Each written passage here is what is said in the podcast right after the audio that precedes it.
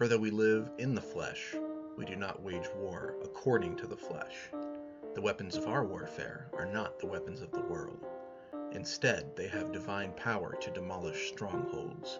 We tear down arguments and every presumption set up against the knowledge of God, and we take captive every thought to make it obedient to Christ. For our struggle is not against flesh and blood, but against the rulers, against the authorities, against the powers of this world's darkness, and against the spiritual forces of evil in the heavenly realms.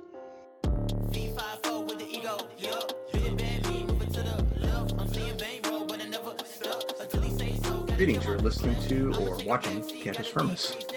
Um, I've spent a lot of time engaging with conservatives over the years about my uh, Christian nonviolence views. Conservatives tend to be big supporters of the military and the police and believers in gun ownership and self defense. So uh, that, that's no surprise.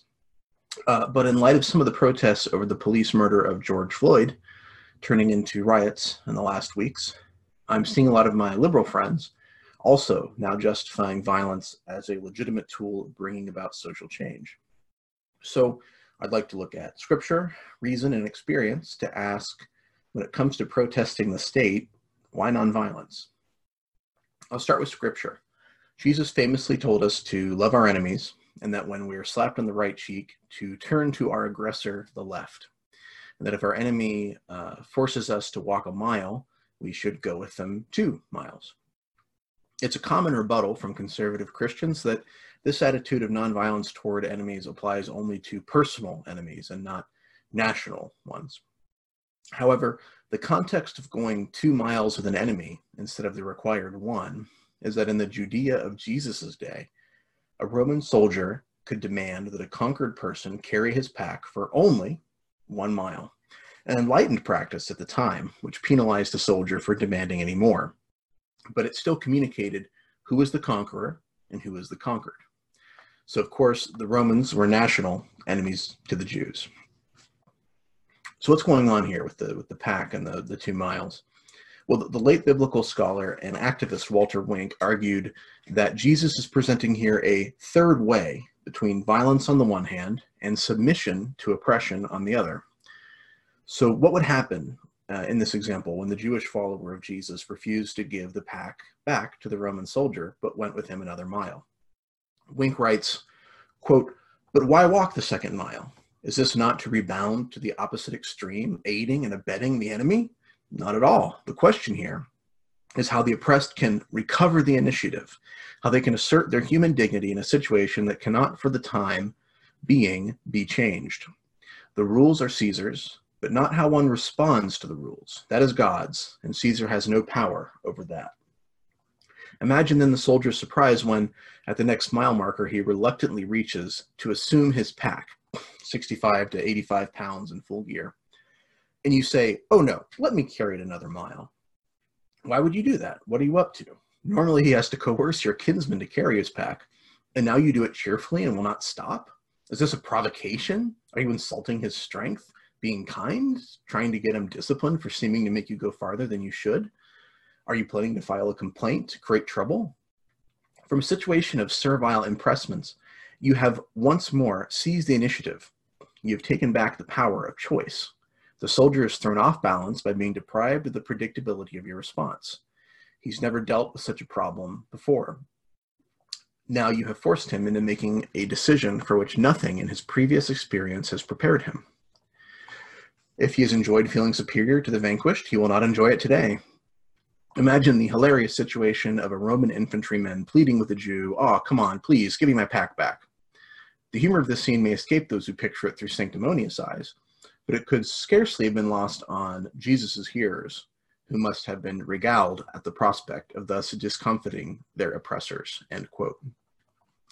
Wink argues something similar is happening uh, when Jesus speaks about being struck on the right cheek.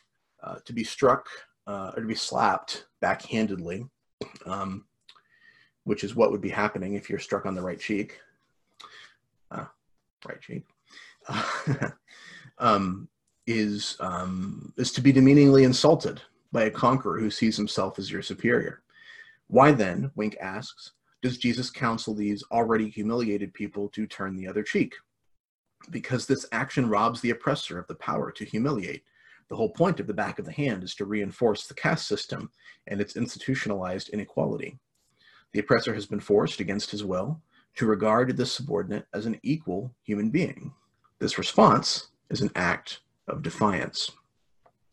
While Jesus exhorts, that's an end quote, that was end quote for Wink there. While Jesus exhorts nonviolent activism in his sermon, in this sermon, uh, he rejects violent activism completely in other places. So, for example, he tells Peter in Matthew 26 52 that all who take up the sword will die by it. And he tells Pilate in John 18 36 that his kingdom wasn't earthly, so his followers don't fight like soldiers do.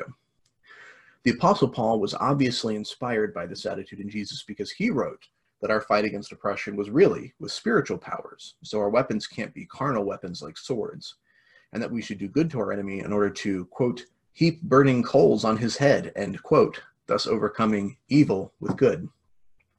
But as I said, there are more than just biblical reasons to reject violence and to engage in nonviolent activism instead.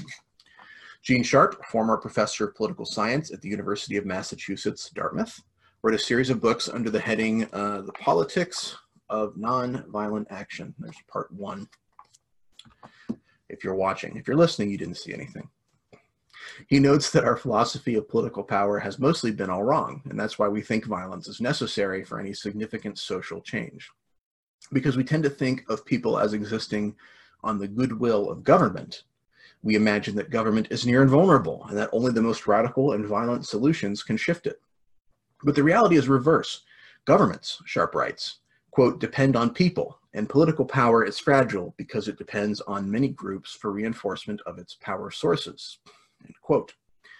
As Montesquieu wrote, those who govern have a power which, in some measure, has need of fresh vigor every day. So the problem is not that the state is so powerful, but that people obey. Thus, Sharp writes that obedience is at the heart of political power. In other words, we consent to be ruled, which means that political power is actually our power. If we don't consent, the state has no power at all.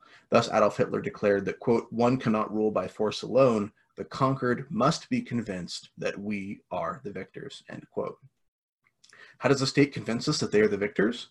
Well, the state gets obedience from one part of society, excuse me, by convincing them that the state is necessary and that their livelihoods are wrapped up in state power functioning at peak at peak performance.